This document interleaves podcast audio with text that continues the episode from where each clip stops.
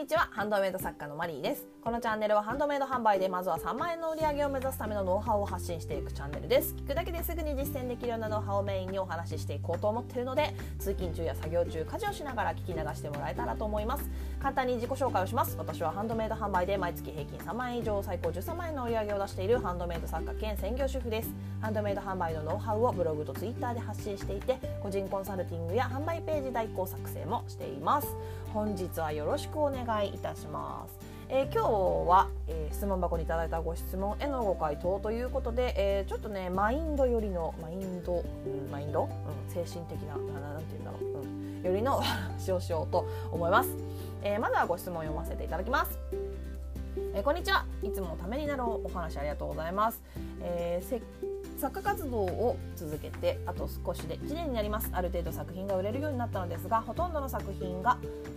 制作時間などがかかるものはそれなりに高額になってしまいますがたまにパッと思いついたデザインはパーツを組み合わせただけのようなものばかりです。3つに分けて値段を決めればいいとのことでしたが3000円後半から高くても5000円以上する商品の中に1500円程度のパーツを組み合わせただけの商品は出品するべきでしょうか。ブランド全体の価値が下がるのではないかと思うとなかなか踏み出せません。また得意とする手法ではデザインが思いつかず困っています。思いつきのを出していくべきか同じ手法の商品のみを出していくべきかご教授いただきたいです。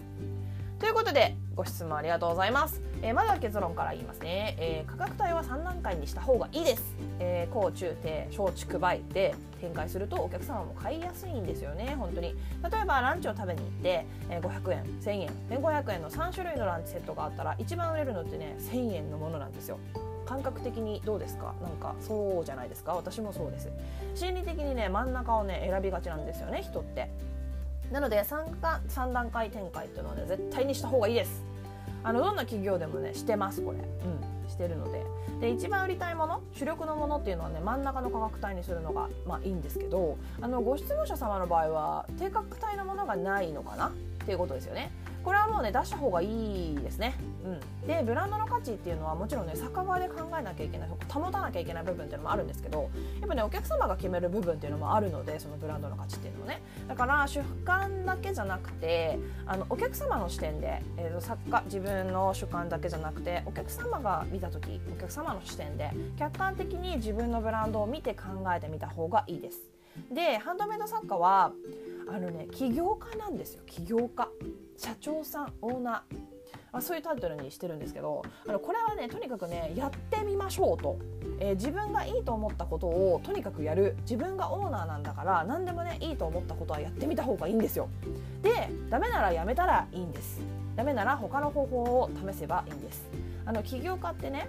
あのいろんな起業家さんのなんだろうなテレビで見たりとか小説で読んだりとかあるじゃないですか。大体ね1つ目の起業で、ね、一発成功する人ってほぼ100%いないんですよ。もしそういう風に見せてる人がいたとしたらそれ嘘。絶対表に出してないだけで何回も何十回も何百回も失敗してるはずなんですよ。失敗か挑戦をしてるはずなんですよ。でそれでやっと成功してる人たちなんですよ。多分多分じゃない。ほぼほぼ100%起業家さんはそうです。みんなそうです。なのでねとにかくねそのやってみてください。トライアンドエラーですよね。トライアンドエラーをとにかく繰り返して繰り返してそれで成功したものうまくいったものなんかちょっといいなこれ。いい感じだなっていうものはどんどん伸ばしていく。拡大したり本当ね横展開縦展開していったりするんですよ。で私もねもちろんそうです。同じです。あのかなりね短期間で、えー、はいこの作品ダメ次ってね入れ替えたりとか。あの根付けもねもう結構悩んだんですけど決断はね割と早いですね私は。本当ねどんどんやる。とにかくやってみる。で間違えた瞬間にそのブランドがね死ぬわけじゃないんですよ。終わりになるわけじゃないんですよ。だから間違えなければ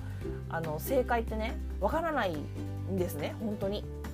だからとにかく自分でいろいろ試してみること、えー、1500円の低価格帯の作品を出してみてあなんかちょっと違うなとかね。なんかちょっといい感じしないなとか思ったらやめればいいんですよ。ただ3段階はやった方がいいですね。1500円にしなくてもまあ1900円とか2000円ぐらいあの質問者様のね今こうなんだろう質問からの情報でしかあのお答えできないんですけど。間口がね広がるっていうかやっぱねこの作家さんいいな。じゃあちょっととりあえずこの一番安いものを一度ね試してみよう買ってみようっていうところからリピーターさんになるってことも多いのであの市販品とかでもあるじゃないですか。たまにあのお試し価格とか言って。あれはねそういうことですよね。一回ちょっと安い価格で試してもらってからあのどんどんねこういいいいものっていうかやっぱ気に入ったらね次もってなりますよね。あの高いのちょっと一回試してみとかもなるし本当に物によるところではあるけどでも何でも一緒じゃないかなと思うんですよね。あの自分が買い物する時もそうじゃないですか？あの一回その試してから買いたいあの本当なんだろう超有名企業のもうなんだもう誰でも聞いたことがあるような企業のものだったらいきなり一発目でねいいものを一番高いものから例えばロレックスとかね。もうなんかなんだ揺るぎないじゃないですか。そんぐらいになっちゃったら。そしたらもうなんか値段関係なくポッと買えるけどいや買えないけどねロレックス。買えないけど。でもそんなにこうなんていうのかな。初めて見たブランド。でもちょっと良さそうだなこの時計。いやでもちょっと高いのしかないな。だったらロレックスの一番安いの買おうかなとかになっちゃいます。ませんかね。だったら一番ねちょっとあのお手頃価格を用意してあげておけばあこの時計いいじゃんじゃあ次はもうこっちの高い方買ってもいいなってなるので。まあ、だからそういうねお客様の視点で考えるってね本当に大事なんですよね。なんかやっぱりこう作家自分からの視点の方をやっぱり考えがちっなんですけど反対側からどう見た時どうかっていうここ考えられるようになるとだいぶねあの悩まなくなりますよね。私お客様だったらこうだったこうだから、うん、こうしようこうやってみようみたいなねでも失敗してもいいんですよ。ということで、えー、まとめますね、えー、価格の三段構えはあの人の心理的に購入してもらいやすいのでそのように展開しましょう、えー、そしてハンドメイド作家は、えハンドメイド作家っていうだけじゃなくて起業家さんなんですよ。あの海外だとねアメリカとかだとねスモールビジネスって言ってるんですよ。あの主婦のね副業とかでも。スモールビジネスちゃんとビジネスとしてやってるんであのお金を1円でも稼ぐってことはね、あの人からお金を1円でもいただくってことはあの業なので副業仕事なのでちゃんとね。だそこをちゃんと考えて、えっと、お客様の視点で考えることも大事だしあのいろいろやってみる。あのオーナーとしてねいろんな挑戦をしてみるっていうことは本当に大事。あのいろいろと間違えて失敗してでまた挑戦してっていうことを繰り返して成功をつかみ取っていくみたいなね。あのハンドメイド作家も本当に起業家なので同じなのであの自分でいいと思ったことをやってみてダメなら次ダメなら次っていう感じであの学びながら学びながらねあのレベルアップしながらやっていきましょう。あの失敗しないとね本当ね学べないんですよね。一回失敗してみないとあこれダメじゃんって言ったらあじゃあこれもダメだろうなってあの分かるようになるんですよ。あこれ失敗パターンだなとかね。これは良くないなとかね。